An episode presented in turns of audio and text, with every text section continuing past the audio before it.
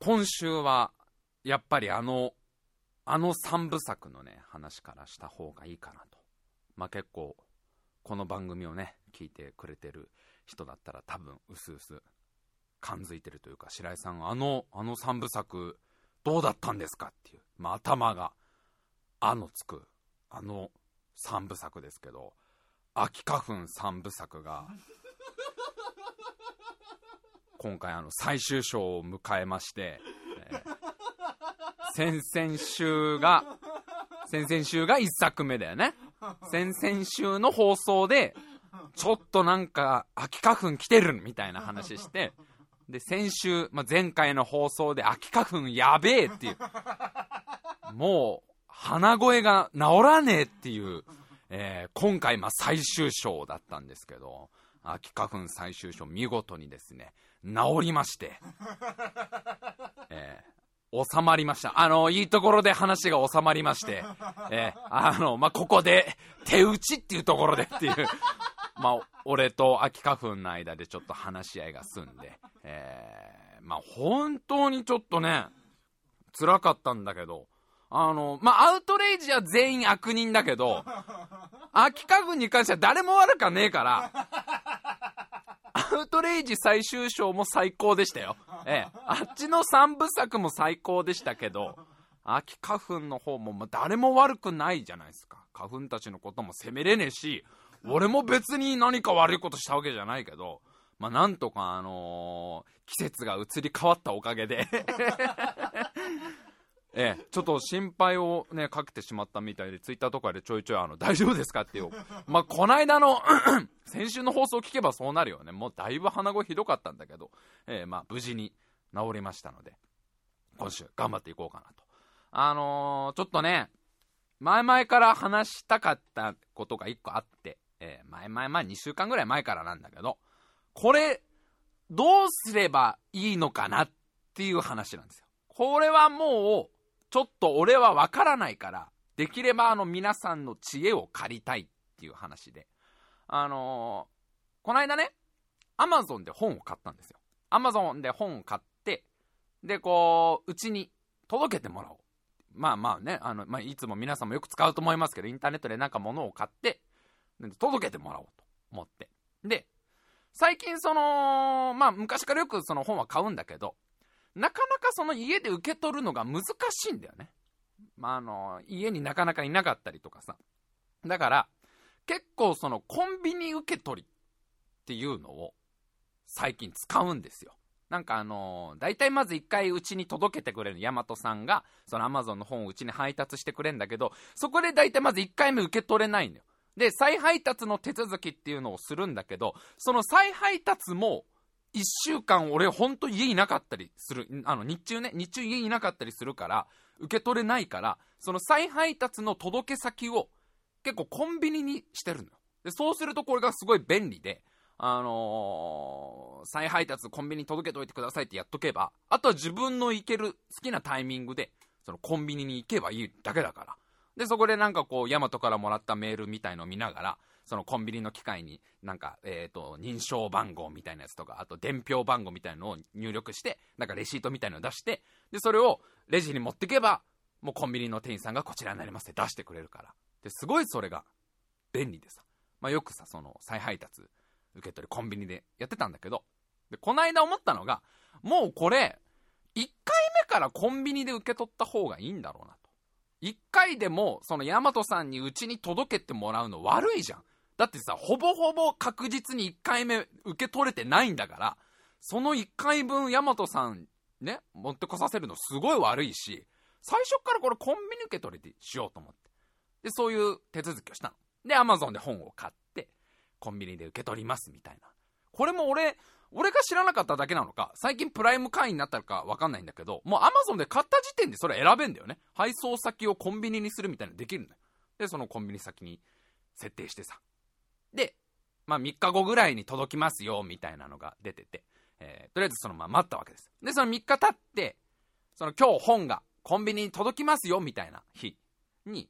なんか日中その通知が来るわけ、 Amazon から。あなたの買った本が今その指定されたコンビニにちゃんと届きましたよみたいな通知が出るわけ。あ、よかったよかった。でその日また仕事だったから、じゃあ仕事終わりに、夜帰りがけにそのコンビニ行って、受け取ればいいんだな思ってたの。そしたらその通知は来たんだけど、その後のメールが来ない。いつもは必ずヤマト運輸からメールが来るわけね。あなたのその買ったものが今コンビニにありますので、コンビニの機械に必ずこの伝票番号と認証番号を入力していただければ、受け取ることができますっていうメールが来るんだけど、そのメールがその Amazon の通知ってわかる？これみんなスマートフォン持ってればわかるんだけどさ、上の画面でピャコッとなんか出てくるあの通知は出てんのに、メールは全然ヤマトからメール来ないわけな。おかしいなと思いながらも、でもとりあえずその Amazon が言うにはコンビニ届いてるっていうから、仕事終わりでそのコンビニ行ったわけよ。でとりあえず、いつも通りその機械を操作してさ、その番号入れてくださいみたいなのが出てくるんだけど、やっぱりさ、そこも最初になんか伝票番号を入れた後に、その後認証番号、あなたが本当にその受け取れる人なのかを証明するための認証番号入れなさいってのが出てくるから、あれでもこれメールは来てないから認証番号わかんねえよな。伝票番号はね、Amazon のサイトとかに載ってるからわかんだけど、どうすればいいんだろう。でとりあえずその Amazon の自分のサイトを見るわけ。マイページみたいのいろいろ見ると、気になる一言が書いてあるわけ。あなたの荷物はコンビニ届いてますと。届いてるんですけど、現在コンビニで受け渡し準備中ですと。でその、準備完了次第、あなたの元に認証番号の書かれたメールが送られますって書いてあるわけ。おやと思うじゃん。あれってことは、これもしかして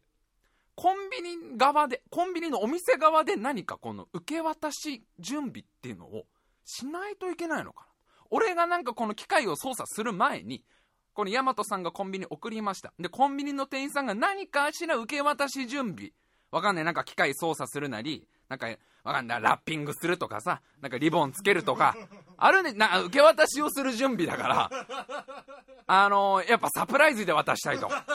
今回はやっぱり Amazon さんの意向で、サプライズで白井さんにお渡ししたいから、できればフラッシュモブでこうやりたいなと。だから今ちょうどコンビニ店員とコンビニのお客さんがみんなダンスの練習中だと。白井さんが入ってきて何気なくこう機械の操作してたら、後ろで一人ずつ踊り出してで結果もう俺が感動するような、最後花火が打ち上がると。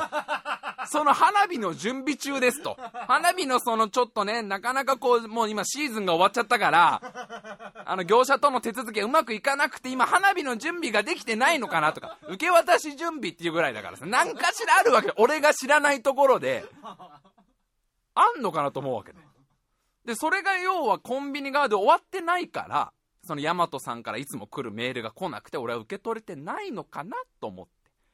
これはちょっともうさ、もうこれは拉致が開かないというか、このまんまじゃ分かんないしさ、そこら辺のコンビニにいるお客さんにさ、もしかしてこの後踊りますとか聞くわけない。聞いちゃったら台無しでしょ。なんかこうヤンマガとか立ち読みしている高校生ぐらいの子に、君はどのパートなのとかいきなり聞いちゃうと、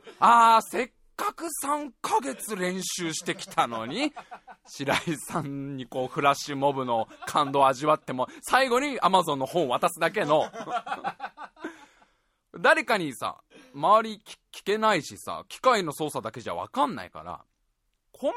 ニのもう人に聞くしかないなと思って。であんまり混んでなかったのね。夜遅かったし、そんなに人お客さんもいないし、今聞いても問題ないかなと思って、でコンビニのお姉さんに聞いたわけですよ。で実はAmazon からの荷物をこのコンビニで受け取るはずなんですけど、ちょっとお聞きしたいことがあるんですけどって聞いたら、もうお姉さんその最初のなんていうの、 Amazon からの荷物を受け取りたいんですけどの一言目で、それでしたらあちらの機械で操作してくださいってわけ。違うんですよお姉さん、その機械の操作はわかるんですけど、その機械の操作の途中でちょっとお尋ねしたいことがあるんですけど、いつも僕再配達でこのコンビニで荷物もらってるんですけど、今回ちょっとその番号をね、機械に入れるその番号を入力するためのそのメールが届いてないんですよねってこう話をしたら、またお姉さんが、いやでもその機械でレシート出してもらわないとちょっと荷物は渡せない決まりになってますので、それは分かってるんです。それは分かってるんです。機械でレシートを出すんですよね。それは何回もやってるんで分かってるんですよ。分かるかな、この機械のその操作の途中で、最初にまずそのなんか伝票番号みたいなのが出てくるんですね。で伝票番号分かるんです。でその後認証番号っていうのが出てきて、でそれを入れなきゃいけないんですけど、そのメールが私のものに届いてなくって。でちょっとお兄さんこのスマートフォンの画面見てもらえば分かるんですけど、俺 Amazon の画面見して、ここに一言そのコンビニの受け渡し準備中ですって出てるんですよね。で僕は知らないんでちょっとお尋ねしたいんですけど、なんかこうお店側で受け渡しのなんか準備とかあるんですかって聞いたら、もうお姉さんの顔が完全に曇ってて、ヤマトさんの荷物の受け渡しでしたらあちらの機械でも操作していただくしかないんですけどって。いやいやあれこれ俺もしかしてクレーマーだと思われてるっていうさ、この時点でこの空気的にお姉さんのもう顔がもう完全にこわばってるわけ。いやもうすいません申し訳ないんですけどあちらでもう操作していただくしかないんですよ。あれまずいぞと、これ違う俺クレーマーじゃないじゃん、ここの時点クレーマーじゃないじゃん、クレーマーじゃないし一切俺はイライラしてないんだよ、言っとくけど。別にだってその Amazon で買った本も、漫画だったんだけど、別に今日読めなくてもいいわけ。別に今日でも明日でも明後日でもいいから、なんなら今日別にその本もらえなくてもいいわけですよ。俺は単純にだよ、この受け渡し準備っていう気になる一言ですよ。コンビニで今受け渡し準備中ですと、この受け渡し準備が終わらないと、メールが送れませんっていうさ表示があるから、この受け渡し準備っていうのはね、いや分かるお姉さん本当はそれ言っちゃいけないんでね、多分だってみんなで一生懸命練習してきたダンスだもんね、分かってるよ。それをだって受け渡し準備があるって言っちゃったら俺全部もう分かっちゃう。最後花火かと、最後が花火で特別ゲストで麻生久美子さんが来てくれて、麻生久美子さんから俺に白井さん注文していた漫画ですって渡してくれるっていう流れが全部バレちゃうから、あるって言っちゃいけないの分かんだけど、知りたいじゃん、そのさ受け渡し準備っていうのがそちらであるのか、それとももともとそんなものないのか、それか単純に忘れちゃってるだけなのか、誰かコンビニの店員さんが忘れちゃってるだけだったらもう何にも問題はないわけ。単純に俺はそこを知りたいだけなんだけど、お姉さん的にはもういつもそんな多分ないんだろうね、ヤマトで受け渡しをするなんてことが。もう完全にさ、もう全部機械でやってもらえば大丈夫なんでなっちゃってるわけで、俺がいや違うんです、聞きたいことはそこじゃないんですって言えば言うほどクレーマーになってるぞこれうっそーみたいな、もう完全にお姉さんがもうさやばいこの人の顔になってるわけ。だっていや俺はその受け渡しのその準備がね、どこにあること、今どこが問題で止まってるか知りたいだけなわけだよね。でもしかしたら本当にコンビニ側のお店側で一切やることないかもしれないじゃん。本当に大和さんからその荷物が届いてただの保管場所で、あとはお客さんが操作して渡すだけみたいになったら、このメールが来てない理由は他にあるわけでしょ。コンビニさんがなんか忘れてんじゃなくて、なんかメールが届かない理由ってのが俺の iPhone が壊れてるせいなのかもしれないし、なんか俺のメールを届けてくれる郵便屋さんが落とし物しちゃってね、電子メール郵便屋さんが落とし物しちゃって、でそれをちびっ子たちが気づいて、郵便屋さん落とし物っつってで拾ってあげましょうって拾ってるんだけど、俺のメールがだいたい30通目ぐらいだから、なかなか大縄跳びが連続でうまくいかないみたいなさ、27回目までは飛べるんだけど1枚2枚3枚って飛んでくんで、27枚目までは止めるんだけど、そこでやっぱちびっこだから集中力が途切れちゃって必ず引っかかっちゃうから、俺のメールが届いてないっていうだけかもしれないじゃんこれね。メールが届かないのがどこの問題かをさ、こっちは切り分けたいから、もしかしたら俺の iPhone にはもう実はメール届いてて、それを俺の iPhone の中の白ヤギさんが食べちゃって白ヤギさんが今テンパって、やべ白井さんのメール間違えて食っちゃったよっつって、で黒ヤギさんにさっきのメール中身何みたいな、多分 Amazon のメールだと思うんだけどみたいなさ、単純に切り分けたいだけなんだけど、もうお姉さん的にはもう完全にクレーマーさん来たみたいなね、やばいトラブルだこれみたいななっちゃってるわけ。それどんどんそのさ話がでかくなってって、もうみんなこれ間違いないでね、俺が知りたいのは単純にそのコンビニのお店側で何か手続きを忘れてるのか忘れてないのか、そもそもないのか、それだけで、たとえ忘れてても問題ないわけだったら今やってくれれば何問題ないってだけなんだけど、コンビニ側はもうどんどん店員が集まってきて、そのお姉さんだけじゃなくてなんかベテランっぽいお兄さんとか、あと店長みたいな、多分家でやっているコンビニっぽいんだよね。店長がお母さんみたいな方で、店長さんとかも出てきて、ですごいなんかもうめっちゃ謝られてるわけよいや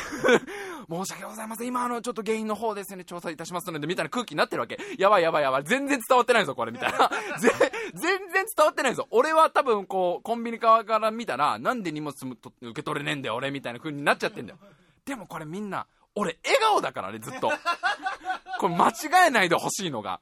ずっとね笑顔で対応してんだけど、でもねわかんだよ、俺も一応さ接客業とかやってたりさ、コールセンターとかでちょっと働いてたことあるから、笑顔の人ほど怖いんだよわかんだよ、すんごいその感じ。最初笑顔で最後が鬼って人いっぱいいるからもちろん最初笑顔で最後まで笑顔の人もいいんだけど、時々やっぱさ、最初すごいニコニコでさ、いや全然いいんだよ全然いいんだよみたいな、注文が間違えちゃってるだけかもしれないしねみたいな感じで、途中からブチギレる人いるじゃん前どんだけ待たせんだこらみたいな、最初笑ってくれてたのにみたいなさ、中にやっぱさ、そう表現するタイプの人もいるでしょね。最初笑ってるけど、お前どこで本当の姿出すんだみたいな、どこで第二形態なんだみたいなさ、ね、パッと見普通のおじさんだけど、いきなりお腹からエイリアンの子供飛び出るかもしれないんだから多分そうなっちゃってる。でこっちが笑顔になればなるほど、向こうはどんどん、あ、この笑顔のうちに終わらせないとみたいになってるわけで、なんかじゃあちょっと今大和さんの方に確認の電話してみますねとか、あ、なんかもう大和さんにね、お客様がこうメールが届いてないとおっしゃってるんですけどとか、こう話をしてくれたりとか、あとなんかちょっと詳しい子がいるみたいで、詳しい子、バイトの詳しい子にちょっと聞いてみようかみたいな。でその子が今日シフト休みだから、子出てくれるかな電話みたいな。いやいやもうなんかごめん、本当ごめん、なんかもういや俺もう帰ろうとしてんだよ俺は。いやもういいんですよ、わからなければ僕帰りますんでみたいな感じなんだけど。いや今ちょっとうちの子でちょっとそういうのが詳しい子、ごめんなさい私たちみんな普段あんまりこういう Amazon とかやらないからわからないのよみたいな。で非番の子に電話しようみたいな空気になってきて、で途中で俺気づくわけよ。もしかしたらこういつもと違う条件なんじゃないかこれっていうのは、俺いつも再配達の受け取りをコンビニにしてんで、今回は直なんだよね。Amazon で購入したものを直でコンビニに送ってくださいってやってるわけ。となるとこういつもとこう経路が違うわけ。一回うちは挟んでないじゃん。要は一回大和さんがうちに届けて、それで白井さんいないんだってなって、それをコンビニに持ってくのと、最初からコンビニに大和さんが持ってくだと明らかにね経路が違うでしょ。そうなるとあれこれもしかしていつも大和さんからメール来てるのは、それが再配達のサービスだから大和さんからメールが来てんのかなと。で今回は Amazon が直で送ってるから、 Amazon が俺にメール送ってきてんじゃないのかってことに気づくの。でややこしいのが、大和さんのそのサービスのメールは iPhone でも見れるそのメールアドレスに登録してんだけど、 Amazon から来るメールは普段全然使わないパソコン用のアドレスに登録してるわけだんだんもう俺あれこれもしかして全部俺の勘違いで、実は Amazon もメール送ってて、でそのメールは俺のパソコンのメールサイトにメールアドレスに入ってて、俺がこれ単純にテンパってるだけじゃねえかなと思って。でもうでもコンビニの店員さんすごいことになってるからさ、もうえらいこっちゃえらい、とにかくこのクレーマーをなんとかしないとみたいになってるからもう相当、あ、すいませんちょっと一個だけ自分で確認したいことあるので、ちょっとね、他のお客さんもいるかね、またしは悪いと思って、一回ちょっと僕外で確認してくるんで、分かったらもう一回行きますねみたいな感じで逃げるように出て、でそのアイコンをこう操作してさ、なんかインターネットブラウザとか開いて、普段全然使わないそのパソコンのメールアドレスの受信トレ開いたら、来てんだよ Amazon からあ、やっぱそういうことかみたいな。 Amazon から、受け渡し準備完了して、いつでもコンビニでもらえますよみたいな今頃来たよ Amazon、 今頃じゃねえみたいな4時間前ぐらいに来てるわけ Amazon から。全然郵便屋さんも落とし物してないし、ちびっ子たちは50回ぐらい連続で縄跳び成功してるし、白ヤギと黒ヤギはそもそも髪あんま食わねえしってなってるわけあ、やばいこれ完全に俺の勘違いだったんだなと。ヤマトさんの再配達サービスはヤマトからメール来る。で、アマゾンで直でコンビニに送った場合は、アマゾンからそういう認証番号のメール来るんだ。うわ、申し訳ないなと思ってさ。で、もう一回コンビニ入ってさ、もう可能な限りのすいませんのオーラを、これ以上出せないぐらい本当にすいませんって。さっきの荷物、僕が勘違いしてたみたいで、アマゾンからメールが来てたんで、自分でレシート出しますんでってなったら、もうコンビニのその店員皆さんが、よかったーみたいな。ああ、大事にならなくてみたいな。でもさ、これさ、もうすごいさ、コンビニの方に申し訳ないなっていうのはさ、多分いろんなお客さん来るわけじゃん。で、すごい怒る人とかいるわけでしょ。で、途中で一回あったのが、その実際に荷物はこのコンビニにあるんですかって俺聞いたのよ。そのアマゾンから通知こう来てるんですけど、本当に荷物はコンビニで保管されてるんですかねつって、でもし可能だったらそれって確認できますつって、そしたらその店員さんが、あ、じゃあそちらでしたらお名前をお伺いできればみたいな。で、俺自分の名前を紙に書いて、あ、白井亮って言うんですけどこの荷物来てますかねつったら、だからそのバックヤードにさ、バイトの子が入ってくれてさ、で持ってきてくれたから、俺の荷物、あ、今確かにここのお店に届いてますこの本がみたいな見せてくれたわけで、ああ、本当だ、届いてる。で、そこでちょっとコンビニの店員さんが、すいません、届いてるんですけど、やっぱりレシートがないと渡せないんですよって、ちょっと笑顔で言ったのね。で、俺もう見逃さないわけ。この笑顔に乗っかって笑いに変えれば打ち解けてくれると思ってここでもう一個フランクに俺がなればいいんだと思ってさ、向こうがちょっと笑顔で、すいません、渡せないんですよって言った瞬間、あー、なんかあれですね、目の前にあるのに持って帰れないって歯がゆいっすねって言ったら、向こうが、すいません、あー、間違えたーみたいな、みたいなすいません、本当にみたいな、いやー、ごめん、そんなに歯はかゆくないですみたいなすいません、全然歯かゆくないですみたいな。だからさ、もう多分さ、いろんな人でさ、なんで持って帰れねえんだよってそこで怒る人とかさ、おたくらがなんかやってねえからだろって多分切れる人いっぱいいるから、全然その大変なんだよ普段、わかるんだけど、ああいう時どうすれば俺はクレーマーじゃないってアピールができるから俺が知りたいのはこのなんていうの、いかに問題を迅速に解決するかっていうのは、単純に白井がポンコツだから今回の場合、そのことはあんま問題じゃなくて、白井もって目気をつけろっていう話だ。お前がもっと気をつけていければ、このトラブルもともと起きてねえっていう。それはね、まあ、もう、はい、すいませんなんだけど、俺が知りたいのは、こっち全然クレーマーじゃないのに、クレーマーでイライラもしてないし、もちろんそんなアウトレイジのような声出してないのよ。いや、何よ俺こらも言ってないし、笑顔で対応してても、一回コンビニさん側でもうさ、クレーマーさんだってなっちゃうと、もう延々とそのなんていうの、クレーマー対応みたいになっちゃう。あの時どうすれば、俺はクレーマーじゃないっていう、なんだろう、だから俺一人の力じゃもう無理だよね。だってこっちが出せるね、唯一のカードの笑顔はさ、全部裏目に出ちゃってんだから、逆効果になってんだから、その笑顔はなんかもうあれだよ。だから足元に子猫がずーっとうろうろしてるとか、もう可愛い要素を入れていかないと。優しい人はほら動物に好かれるから、このお客さんちょっとね、見た目怖そうだけど足元は子猫がうろうろしてるし、肩には文鳥止まってるし、なんか周りにもうウサギとかアライグマとかさ、頭にシマリスとか乗ってて、ああ、動物に好かれる方だから怖いわけがないってなるじゃん。で、俺がボソッと、いや、この間ちょっと山登りに行ったらついてきちゃったんですよねみんなみたいにすれば穏やかな空気出んのかな。それがあとはもう笠原くんに来てもらうかだよね。笠原くんに来てもらって、今この白井さんは全然クレーマーじゃないし優しい人ってアピールを笠原くんにしてもらうしかないじゃん。笠原くんが俺の優しいエピソードを盛りまくってなんかこう伝えてもらうみたいなさ。白井さんはもう優しくてもうおばあちゃんの荷物とかすぐ持ってあげるんですよ。白井さんが今まで持ってあげたおばあちゃんの荷物全部合わせると月の重量になるって言われてるんですからみたいなそんなに優しい方なんですねみたいなさ。電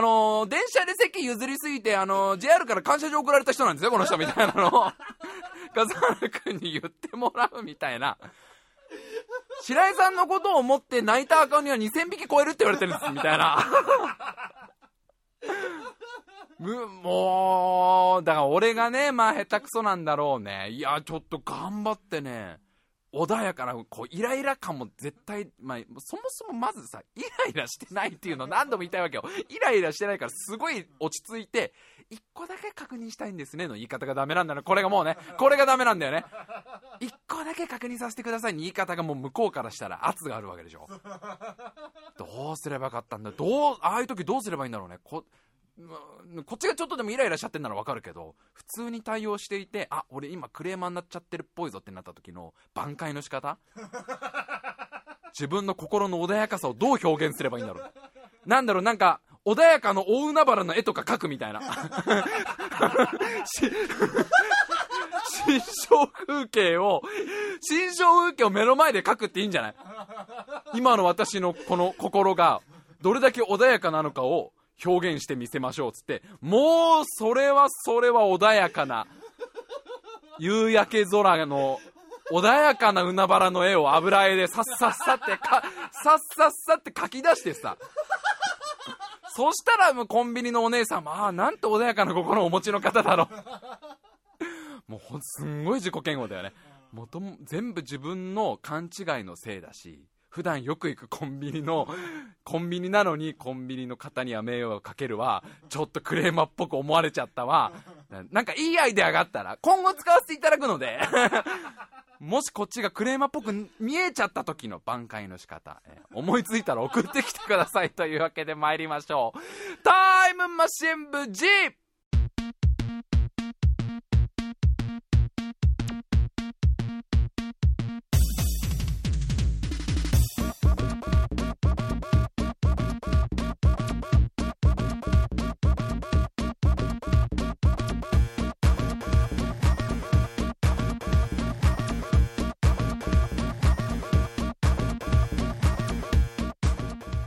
今週も始まりましたタイムマシン部 G、お相手を務めさせていただきます白井亮でございます。そして目の前に座ってるのが AD 笠原くんです。よろしくお願いします。お願いいたします。いやもう本当自己嫌悪でね、もう本当にいやでもすごい、だからコンビニの店員さんの気持ちはすげえわかんだよね。俺も昔やっぱ居酒屋とかで働いてて、9割いやもうほんと9割5分ぐらい最初優しい人はずっと優しいんだよ。大体ニコニコしてるお客さんとか昨日ね優しい人とかって、なんかちょっとこう厨房とかでミスが起きてこう料理の順番が遅くなるとかなっても大体あいいよいいよみたいな感じなんだけど、やっぱ時々すごいね、そこでガラッと変わる人いるもんね。さっきまですごい優しかったのにちょっとなんかこうすいませんちょっと焼き鳥の時間がちょっと伸びちゃいそうなんですけどみたいになると、どういうことだよみたいな表現があるから、ね、だからもうそこのでも笑顔じゃなかったらもっとダメでしょかといってじゃあ笑顔をなくしたらさ俺に何が残るんだっていうどんだけ自分の笑顔に自分の笑顔に自信を持ってる。むしろ俺の笑顔がまあぎこちねえから怖く見えたんだよ向こうも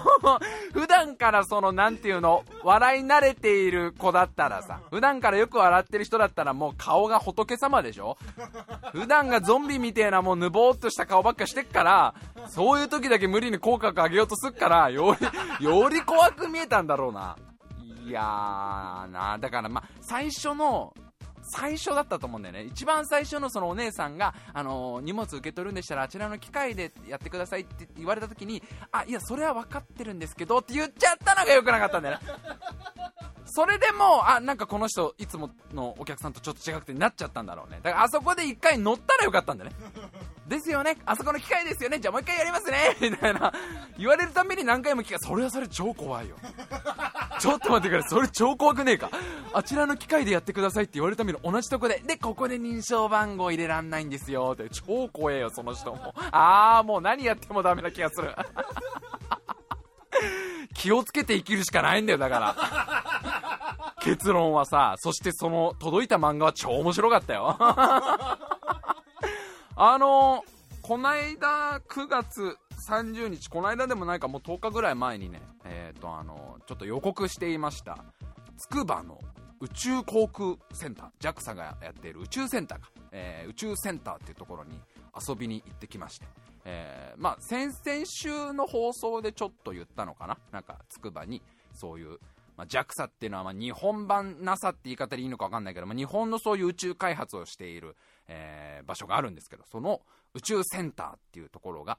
なんかいつも見学できるんだけど、その9月30日は年に1回の特別公開みたいな、普段はなかなかこう入れないようなところにも入れますみたいな、なんかねちゃんとサイトには説明があって、なんかこう普段入ることのできないセキュリティの高い施設内の見学ができて、でこの宇宙研究開発現場の開発員の生の声や宇宙飛行士の講演を聞くことができるみたいなさ、すごいセキュリティ性の高いエリアに入れるってのもうワクワクするじゃないですか。その日しか入れない、なんか普段よりなんかこう赤外線センサーの本数が少なめみたいなそういうことでした。セキュリティ性の高いエリアに入れるってのは、いつもはなんか60本ぐらい赤外線のセンサーがあるとこを今日だけはおまけで15本にしてやるから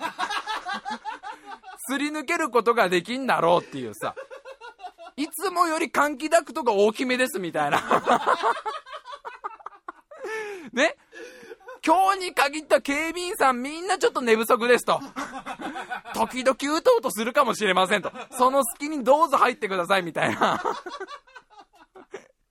そのセキュリティ性の高いね施設に入れるっていうのがすごいワクワクしてさ、でまあ行ってきたんですよ。でまあ、俺だけじゃなくてちょっと目の前のエディ笠原君もたまたまその休みが合うっていうからさ、その2人でさ待ち合わせして、でつくば駅でこう待ち合わせしたんだけど、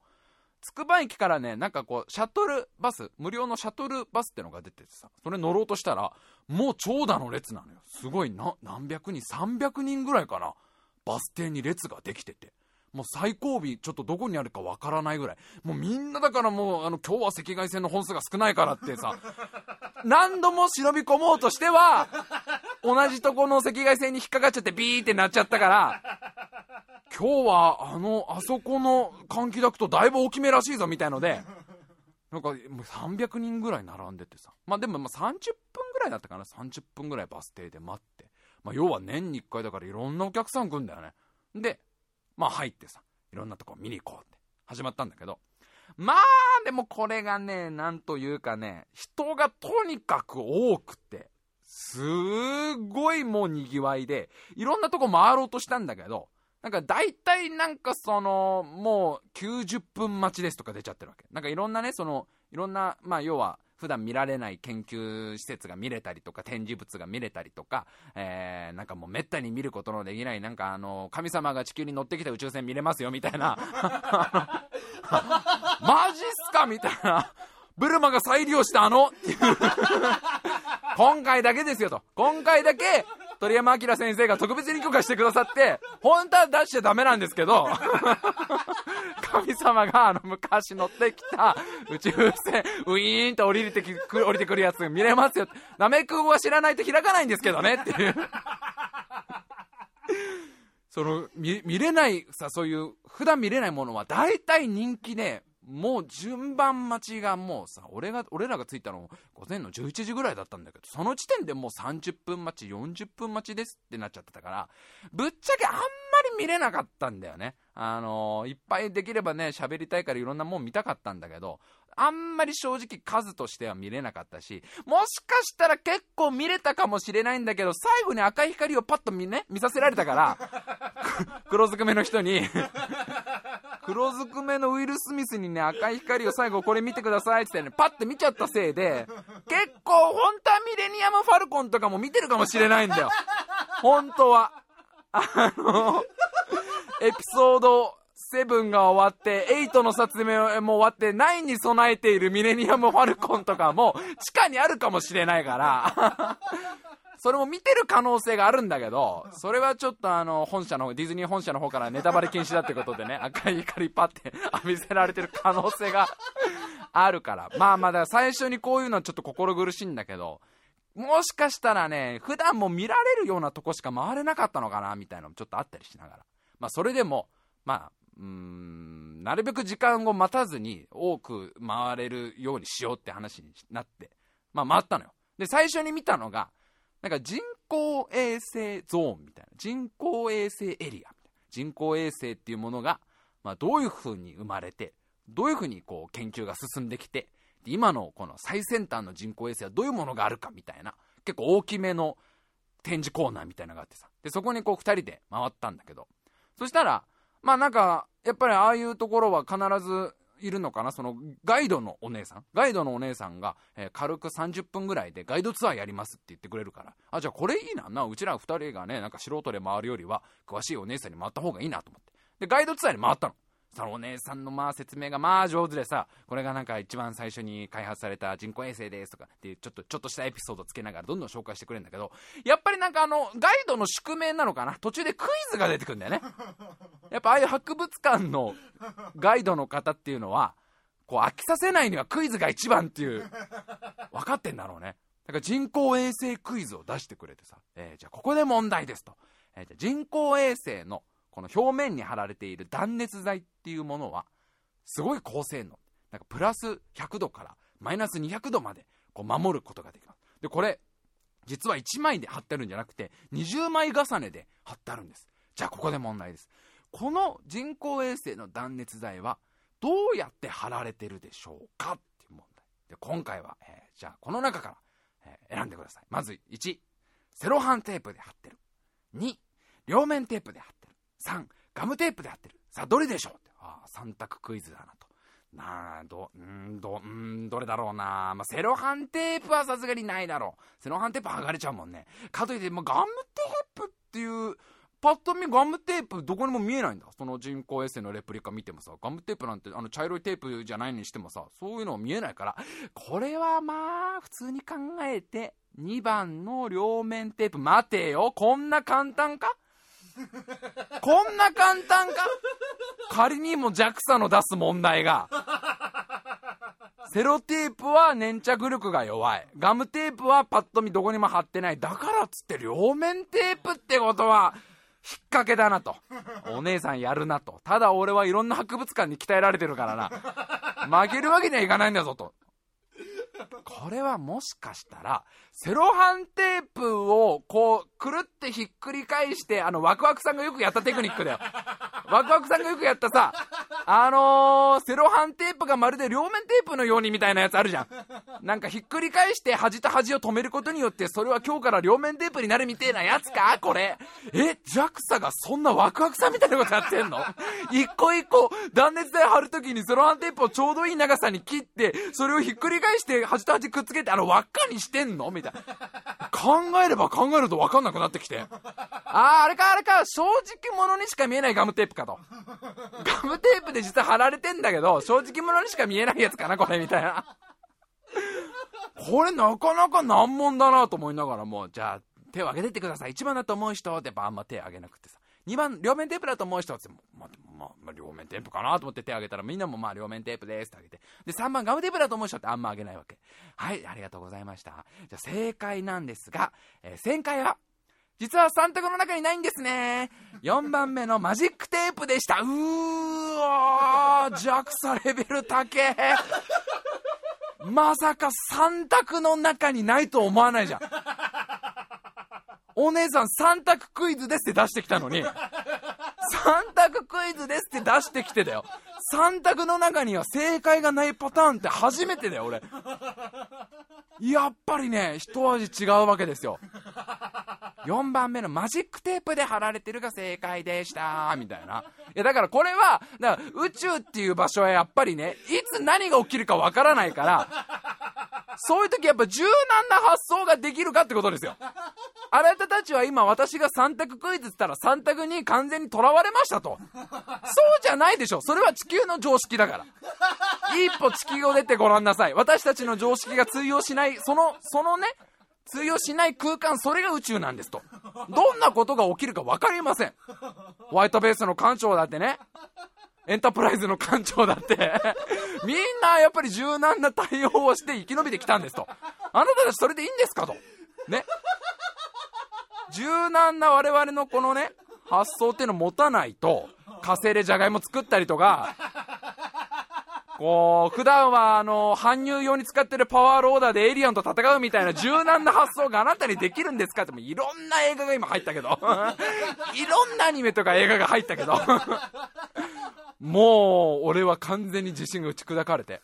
そっか、これ3択じゃなくて4番目の答えを出す。そこでもう宇宙飛行士の選別が始まってんだこれ。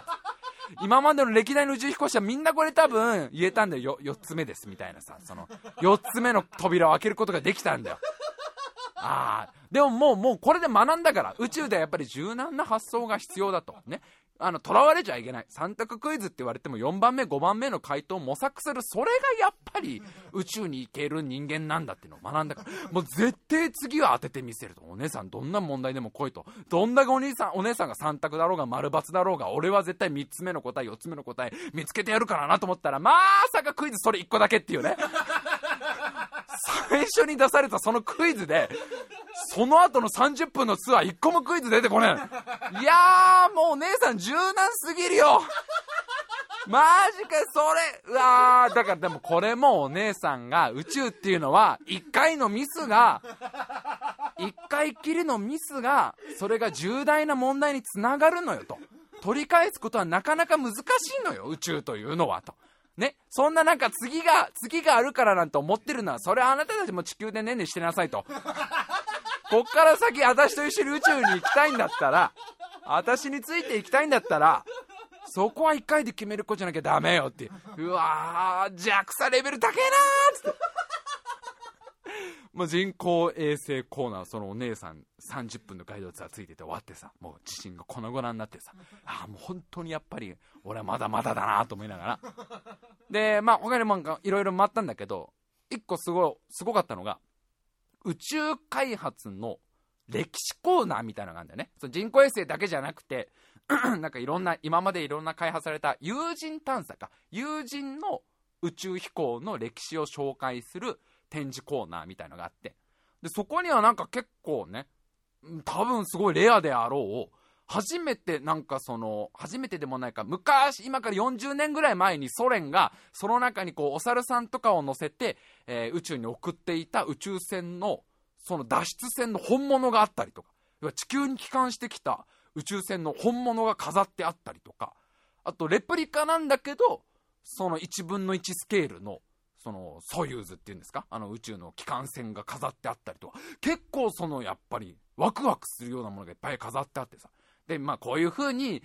人類は宇宙に進出しましたみたいなパネルとかがあるんだけど、そしたら一人おじさんがいて、でその職員のおじさんがいて、その人がみんなにいろんな説明をしてるの。だからこのおじさんが話が上手で、その人が説明してたのが、今有人探査どれぐらいのレベルまでいってるかみたいな話をしてくれるわけで、今やっぱ話題になってるのが、火星に行けるのか、人類は火星に降り立つことができるのかっていうのが結構今すごいホットな話題なんですね。で最新の研究だと、もういろんなことが今分かってまして、いろんなプランが出てまして、まずその火星に行くまで、これが結構時間がかかるんですよ。これがですね、8ヶ月あってたかな、8ヶ月かかって、往復だと3年かかるんです、単純に16ヶ月じゃなくて、一回その火星と地球っていうのは距離が遠くなっちゃったり、行程の関係で距離が遠くなるから、そのまた近づくタイミングを狙ったりしないといけないので、だいたい往復で今3年かかると言われてますとか、あと、火星のその移住計画みたいのが実はもう考えられていて、火星をどう、移住というかテラフォーミングっていうんですかね、向こうにその人間が住む施設みたいなのを作れるのかっていう、これも実は研究が進んでまして、火星に 3D プリンターを持ってくんだと。地球からさ、なんか木材とかさ、その部材をさ、東急ハンズとかで買ったり、東急ハンズで買うとちょっと高くついちゃうからホームセンターね、ホーマックとかで買ったり、ホーマックとか、どういうとこあるんだろうね、いろんなホームセンターあると思うけど、で誰かに車出してもらったりしていろいろ大変じゃない。そういうとこでさ、資材を買ってなんか積んで宇宙船で運ぶとなると、すごい時間もかかるしコストもかかるから、 3D プリンターを持ってって、で向こうの火星の砂とか岩とかを材料にして、あっちのその建物の部材を作るんですみたいな話とかしてて、でそのもうおじさんがどんどん最先端の今どういう研究されてるかっていうのを一人で説明してる。だからもうどんどん人が集まってきてさ、もうなんか50人ぐらいのそのお客さんがもう囲むようにおじさんをぐるーっと囲んでるわけよ。でおじいさんどんどん話がもう進んでって、ワープ工法がもう開発始まってんだと。すごくね、ワープ工法なんて完全にフィクションの世界だと思うじゃん。その人が言うにはもう、実はワープドライブ、ワープ工法っていうものの開発研究が今進んでいて、これは実現できるんじゃないかって話が今出てますみたいな話をして、ワープ工法なんてもうね、空間から空間をジャンプするみたいな、まあだからこれができれば火星の往復の3年が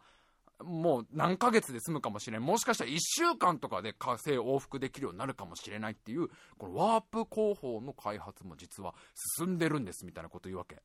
もういつ赤い光が出るかドキドキしてるわけよこっちは。もうさ、これどこまで俺たち聞いていいんだろうみたいな。いくら今日特別公開だからといって最先端のこと言い過ぎじゃないかと。このおじさんがもしかしたら火星から来た可能性もあるわけ。なかなか信じらんないんだけど、そのワープの研究ももう実は進んでるんですっていうのを、これでも覚えてるってことはまだ俺たちは喋っていい内容だし、覚えてていい内容なんだよね。もしかしたらこの先、いやもう実は火星に今ね、でっかいイオンのね、ショッピングモールができてまして、みたいな。イオンもう火星にあんのみたいな。やっぱイオン早かったですね、っていう。イオンもやっぱ、地方に出店するスピードが速いでおなじみのイオンですけど、火星に実はショッピングモールがもう1号店はもうね、できてましてね、今2号店の建設が始まってます。そこら辺は消されるでしょさすがに。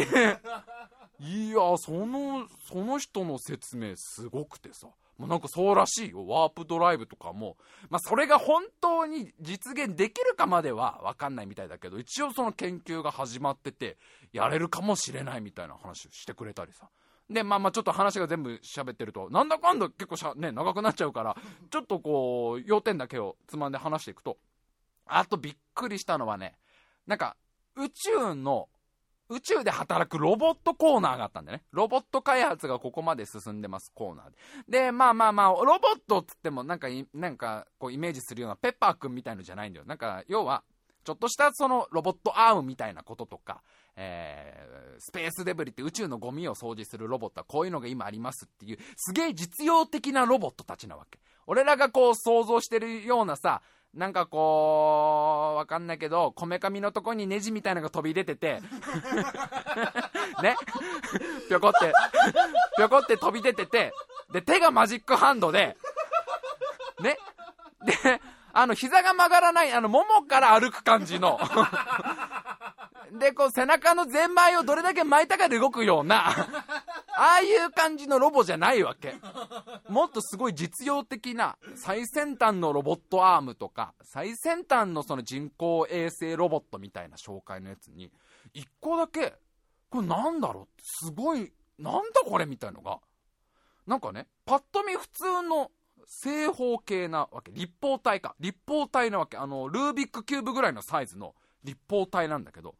その立方体の立ち方がおかしいわけ。普通にテーブルに置いてあるやつじゃなくてね、立方体の1個の頂点、1個の点だけで浮いてるというか立ってる。これわかるかな？普通にさ、テーブルに四角形が置いたんじゃなくて、それがなんかすごいバランスを取りながらテーブルについてんのはたった1点の頂点だけっていうのが、俺らが行った時は実物はなんかちょっとトラブルが起きちゃってなかったんだけど、なんか映像でそれが公開されてて、そのものすごいバランス力じゃん。普通のサイコロのさ、頂点1個のところで机に普通にそれが立ってるんだよ。でこれがさ、もう他みんな実用的なロボットなんかね、すごいもう正直見た目はものすごい工業機械みたいなロボットなんだけど、すごい研究の進んでるロボットアームとかの中で1個だけすんごいなんかこうわかんないけど、 NASA との合同のお楽しみ会の時にJAXA がこう、じゃあマジックのコーナーですみたいなJAXA の手品ショーのコーナーですってなった時に出てきそうなやつなわけ。これどこに使うのかなこの技術みたいな、たった1点の頂点だけで立ってる正方形立方体って、これ何に使うんですかってそのお兄さんに聞いたら、これは別に立方体を一個の頂点で立たせるのが目的じゃないんですと。これぐらい姿勢制御ができるっていう技術を人工衛星の中に組み込むための、やつなんです。あー、じゃあマジックで見せるすごい種も仕掛けもございませんのやつじゃ ないんですねみたいな。で NASA の人たちがそれ見て種も仕掛けもないってビビる、グランドイリュージョンってなるやつじゃないんですねみたいな。すごい姿勢制御だよね。だって誰も押さえてないんだよ。紐でこうね、ちょっと補助で紐で吊るしてるとかもないんだよ。本当に手のひらサイズのルービックキューブだよね。本当サイズ的なルービックキューブぐらいのサイズのものが一点の頂点だけでバランスをずっと保ち続けて、とんでもねえ技術。確かにワープもあるかもしれないのあれを見ちゃうとね、まあそんな風に、まあなんだかんだ言いながらも、これがだからどこまで普段は公開してなくて、どれが今回特別公開なのかまで正直ちょっと分かってなくて、途中確かに何本か赤外線はねジャンプでクリアしたけどここはジャンプだなみたいな、ここはしゃがむんだなみたいなクリアしたけど、まあまあ結構それでもさ十分に楽しめて、そしたら最後になんか宇宙飛行士とお話ができますコーナーがあるわけですよ。宇宙飛行士の、方、実際の本当に宇宙に行かれた方とお話ができるチャンス、大西拓也さんっていう方、そちらのその、まあ、もう今もちろん現在は地球に帰ってこられてる方だけど、特別に、大西さんとお話ができますコーナーっていうのがあるわけ。ただこれも希望者全員だとさ、それはもう大西さんもうね寝ないで何十時間だって話になっちゃうから、抽選で当たった人だけが、直接お話ができますってなるわけ。これちょっと笠原くん参加しようって言ってさ、抽選に並んで、まあ、抽選もすごい100人ぐらい並んでんだけど、もうとにかくその並んでさ、絶対これは当たりを当てようと。でこれくじを引いたわけですよ。でまあこれもうさ当たる可能性もあるわけだから、もちろん何十分の何百分の1でも当たる可能性あるわけだから、今のうちの大西さんに何を聞くか考えとこうとね。これやっぱりだって一生に一度しかないわけだよ、こんな宇宙飛行士の方と特別ね直接お話ができるなんて。これだから笠原くん、何を喋るのが、何を聞くのが正解かなと。一応こっちはラジオ DJ としてね10年以上ポッドキャストやってきた人間ですよ。ここはやっぱり気の利いたことをさ一つ聞きたいじゃないですか。多分みんなは宇宙飛行士を目指したのはいつ頃からですかとか、宇宙に行ってる時で一番の思い出は何ですかとかさ、宇宙の訓練で一番大変だったのは何ですか、多分みんなそういうので来ると思うんだけど、俺が思うのはそういうのは多分今まで何度もいろんな人から聞かれてるだろうし、いろんなそのテレビとか雑誌とかの特集で聞かれてきたことだから、大西さん的にも多分ね、ああまた多分同じ質問だなってなっちゃうでしょ。ここはやっぱりもっと気の利いた、かつ誰もが聞きたい内容をポンと出せるのが、それがラジオ DJ だから。で俺が思いついたのはもうあれですよ。好きな食べ物は何ですかですよ。これもう完璧だと思うでしょ。好きな食べ物を聞くっていうのは老若男女問わず一歩目ですから、会話の一歩目ですから、この白井流コミュニケーション術ね、コンビニのバイトの子にクレーマーだと思われたらもう何にもできなくなったでおなじみのだけど白井流コミュニケーション術はクレーマーだと思われたら逃げようのこっちがクレーマーじゃなくてもっていうでおなじみのコミュニケーション術、好きな食べ物は何ですか。いやこれね笠原さん、あなたバカにしてるかもしれないけど、これは大西さん多分聞かれたことないから、好きな食べ物は何ですかって。そういう時だってちびっ子たちはみんな空気読むからさ、宇宙ってどんなとこですかとかさ、宇宙で一番楽しかったことなんですかって、みんな宇宙に絡めた質問しなさいって言われてるじゃん。でもそこはやっぱり大西さんがね今まで聞かれてないであろう好きな食べ物は何ですかで、こっから話を広げていくテクニックですよ。そして会場にいる皆さんとも意外な共通点が我々とあるんだなみたいなほっこりムードを演出するというプランまで俺は完全に頭で練って、そしたらこの抽選見事に外れるというね、このいやー外れちゃうんだよ。俺も外れて笠原くんも外れちゃってさ、全然ダメでんな。もう笠原くんはせめて当ててくれよともうせっかく一生に一回しか宇宙飛行士の方とお話ができないのに、もうこれでも完全にチャンスなくなっちゃったって、好きな食べ物聞きたかったなってもう完全にさもうおむずかりになっちゃってさら笠原くんがさ、いやもうだから白井くんあれ好きな食べ物ぐらいそのインターネットに載ってるんじゃないの、ググったら出てくるんじゃないのとか言うわけ。そんなね載ってるわけないじゃん、こんな重要機密ですよ。今日は1年に1回の特別な日だから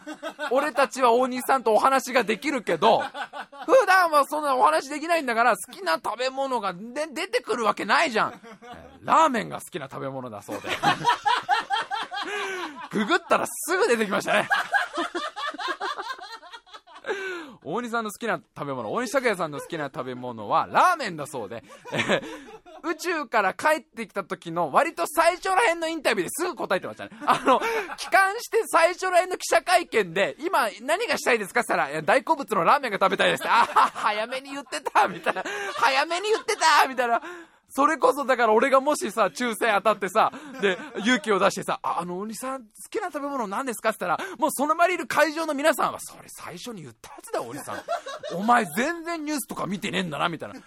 ってきた時すぐインタビューで言ってたじゃねえかって空気になってたんだよねまあ残念ながらちょっとお話しすることは叶わず、まあそれ以外にもなんかね、なんか宇宙飛行士の訓練施設を見れたりとか、宇宙食の試食コーナーとか、まあ、俺たち順番が間に合わなくて食べれなかったんだけど、結構盛りだくさんでなんだかんだ楽しめたんだけど、ただねどこまで俺はその記憶をね失ってるかはね、本当は入っちゃいけないとこ入ってる可能性もあるわけだ。いつも本当にいつもは入っちゃいけないとこ見せてるけど、本当に入っちゃいけないとこ入ってる可能性あるもんね。3階の男子トイレの奥から2番目の個室のトイレットペーパーを4回回した後止めると開く扉みたいなところに偶然俺がガラガラガラってトイレットペーパー開けたら、トイレの便座ごとウィーンって下に下がってってね、その下にすごい本来見ちゃいけない空間があった可能性あるじゃん。整備中のミレニアムファルコン号が出てきてそれはさすがに赤い光で記憶飛んじゃってると思うので、まあ多分来年もまたあるんだよね、1年に1回やってるっぽいので、ぜひ興味ある方は行ってみてはいかがでしょうかといったところで、まあなんだかんだ結構喋りまくっちゃったねというわけでメール参りましょう。今回ちょっとコーナーのお任せランキングはお休みでございまして、あれですね、コーナーなんのかならねえのかわかんねえやつカスタム昔話かっこ仮のコーナーですよねそちら参りましょう。まあいろんな昔話、おとぎ話のいろんな要素を現代版に変えていこうという、そういうメールテーマでございます。今回のお題はシンデレラの靴。シンデレラの靴、さすがにちょっともうあれだろ、さすがにもうみんなもちょっと飽きてきたろ、あの展開さすがにもう絶対だって合うに決まってんだから、あの靴合うに決まってんだから、そろそろガラスの靴に変わった展開を考えようというコーナーです。それではメールどんどん紹介してまいりましょう。1通目、ラジオネーム USB コネクターは友達。シンデレラの靴に変わる新しいアイテム、顔認証機能でロックのかかった iPhone これはまあね、そりゃまあいくらまあシンデレラがねまあまあ母たちにいじめられてるとはいえね、まあ iPhone ぐらいは機種変してるでしょうからiPhone8 に機種変しての顔認証機能がついてっからね新しいやつはね、まあ王子様も分かりやすいよね、ちょっとこの画面を覗いてくれていいんだからだから結局さ、ガラスの靴の問題っていうのはさ、そのどこまであれが本人確認になるか問題があるわけだよね。足のサイズなんてのは、いくらオーダーメイドサイズとはいえ入る場合はあるわけじゃん。そこはやっぱ王子様的には心配になったんだろうねでもこれはもうさ顔認証、ああいうね、それアップルの顔認証機能をなめんじゃねえって、精度高いんだから、だからまああれでしょ、落としてっちゃうんでしょiPhone 落っことしちゃうんだよね、洗面台かなんかに置き忘れちゃってね、後々村に来た時この画面を覗き込むんだってまあ実に分かりやすいし、この最先端要素も入ってますから素敵だと思いますね。じゃあ2通目、シンデレラの靴に変わる新しいアイテム、ラジオネームたくみ。一度はママ母に駆られたけど必死に取り返したあの日のエアマックス95 ママ母に駆られたんだ、エアマックス駆られたんだね、一回は。いいの履いてんじゃねえかよってシンデレラいいの履いてんじゃねえかよって、やめてよやめてよって、これ限定モデルの MX95 なんだからっつって、やめてよやめてよって必死に取り返したエアマックス95で舞踏会行ったのかよっていうねずいぶんスポーティーな格好で行ったんだね。いやー、ただね、シンデレラがちょっと同世代感が出てきちゃうシンデレラいくつ設定だとかちょっと忘れたけど、俺の記憶だと結構その10代とかね、20代前半ぐらいのイメージだったんだけど、これだとね、荒さになっちゃうから多分同じ時代に小学校を通ってたぐらいのエアマックス95になっちゃうとちょっとな、その辺の時代背景がちょっと気になるかなじゃあ続きまして、シンデレラの靴に変わるもの3通目、ラジオネームターン R 彗星、ガラスの城。どういうことだよこれ、ガラスの城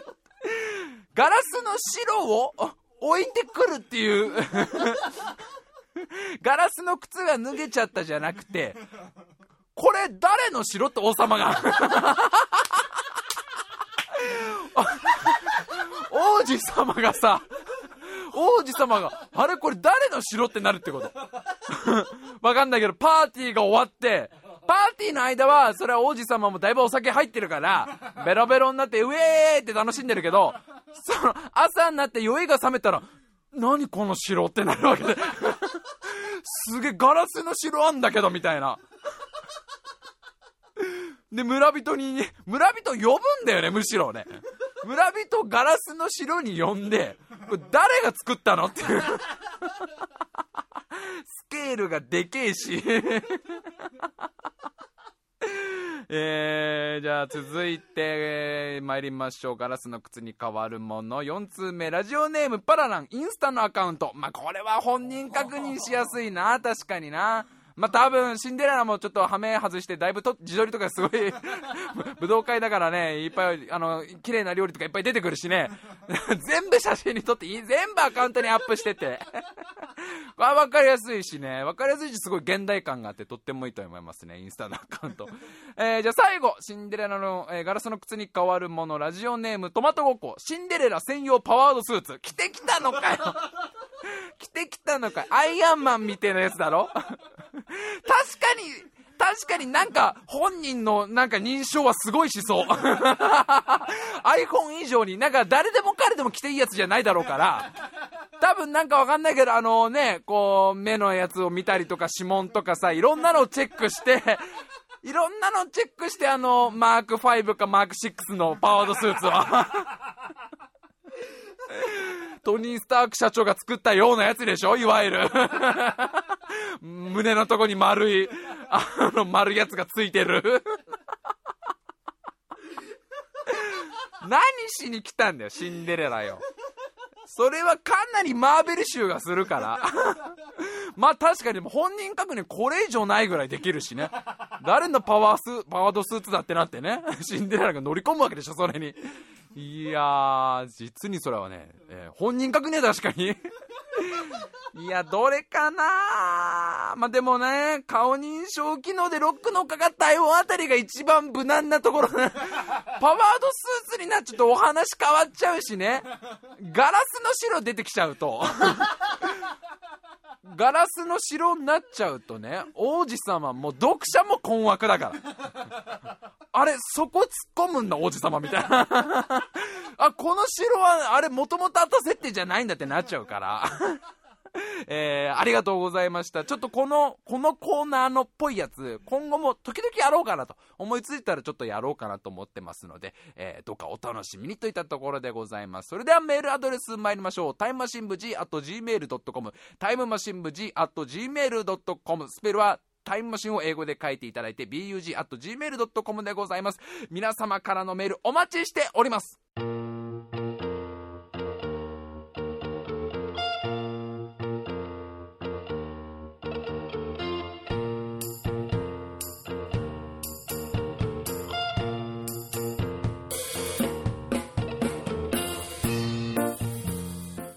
今週も長々と喋ってまいりました。まずは次回のおまかせランキング、こちらがお財布が3位になるランキングということで、どんどんメール送ってきてください。お願いいたします。